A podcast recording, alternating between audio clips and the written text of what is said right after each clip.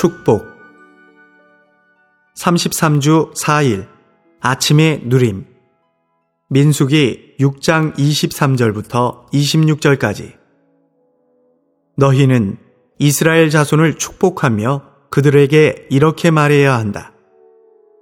여호와께서 그대에게 복을 주시고 그대를 지켜 주실 것입니다. 여호와께서 그대에게 그분의 얼굴을 비추시고 그대에게 은혜를 베푸실 것입니다. 여호와께서 그대에게 밝은 표정을 하시고 그대에게 평안을 주실 것입니다. 민숙이 6장 23절부터 27절까지에서 우리는 축복의 전형을 봅니다. 여기서 하나님은 제사장들에게 이스라엘 자손을 축복하라고 명하셨습니다. 여기에 축복은 삼중 축복입니다. 왜냐하면 축복은 하나님을 사람 안으로 분배하는 문제이기 때문입니다. 이것은 삼일성, 아버지와 아들과 영과 관련됩니다. 민숙이 6장에 있는 축복은 구약의 축복이나 신약의 축복이라기보다는 삼일 하나님의 영원한 축복입니다. 이 축복은 바로 삼일 하나님께서 그분의 신성한 삼일성 안에서 우리의 누림을 위해 그분 자신을 우리 안으로 분배하시는 것입니다. 이것이 하나님의 영원한 축복입니다. 오늘의 읽을 말씀. 아버지와 관련해서 민숙이 6장 24절은 여호와께서 그대에게 복을 주시고 그대를 지켜주실 것입니다. 라고 말합니다. 아버지는 그분의 사랑 안에서 온갖 방면에서 온갖 방법으로 우리에게 복을 주십니다. 아버지는 또한 그분의 능력 안에서 온갖 방면에서 온갖 방법으로 우리를 지켜주십니다.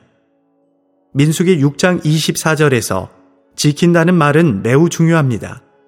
요한복음 17장 11절에서 주 예수님은 아버지께 그분의 이름 안에서 우리를 지켜주시기를 기도하셨습니다.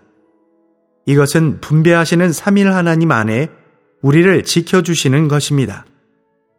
3일 하나님께서 자신을 우리 안으로 분배하시는 동안에 우리는 분배하시는 분 안에서 지켜집니다. 요한복음 17장 15절에서 주 예수님은 계속하여 아버지께서 악한 자로부터 우리를 지켜주시기를 기도하셨습니다. 우리가 분배하시는 3일 하나님 안에서 지켜질 때 대적이 그의 손에 움켜질 수 있는 것은 아무것도 없게 됩니다. 우리는 우리 자신이 분배하시는 3일 하나님 안에 절대적으로 지켜지고 악한 자에게서 완전히 벗어나도록 기도해야 합니다.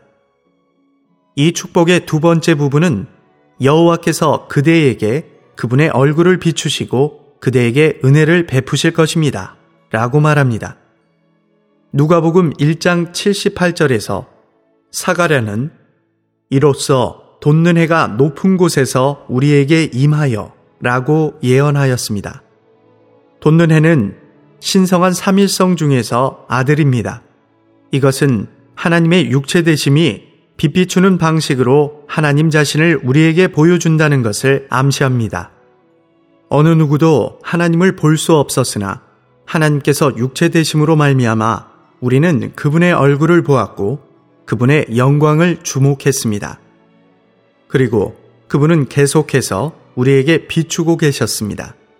그분은 어디에 가시든지 어둠에 있는 사람들을 위해 비추는 큰 빛이셨습니다. 이것은 그분께서 세상에 빛이시기 때문입니다. 민숙이 6장 25절에서 얼굴이라는 단어는 임재를 상징합니다.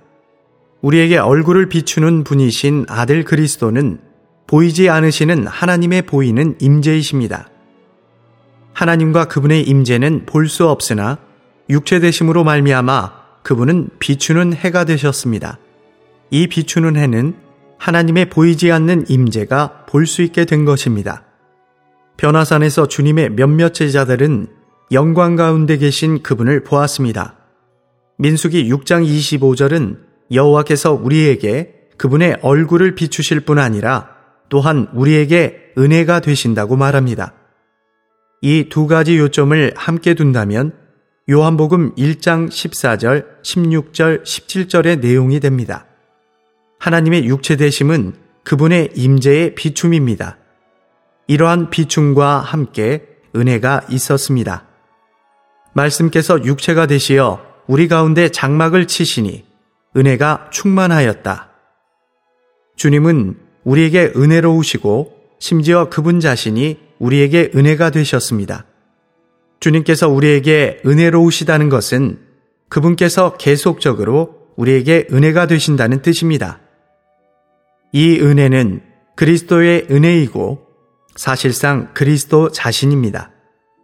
우리는 그리스도를 가질 때 은혜를 가집니다. 3일 하나님은 전적으로 우리에게 은혜로우시며 날마다 우리는 은혜이신 그분을 누립니다. 이 축복의 세 번째 부분은 여호와께서 그대에게 밝은 표정을 하시고 그대에게 평안을 주실 것입니다. 라고 말합니다. 얼굴과 표정은 차이가 있습니다. 얼굴은 사람의 임재를 의미하고 표정은 사람의 표현을 의미합니다.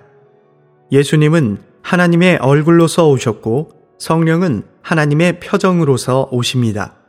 우리가 성령을 슬프시게 하면 그분의 표정은 어두워질 것이고 우리가 성령께 순종하면 성령은 우리에 대해 기뻐하실 것이고 밝은 표정을 지으시며 우리에게 모든 것을 확증하고 보증하며 약속하고 주실 것입니다.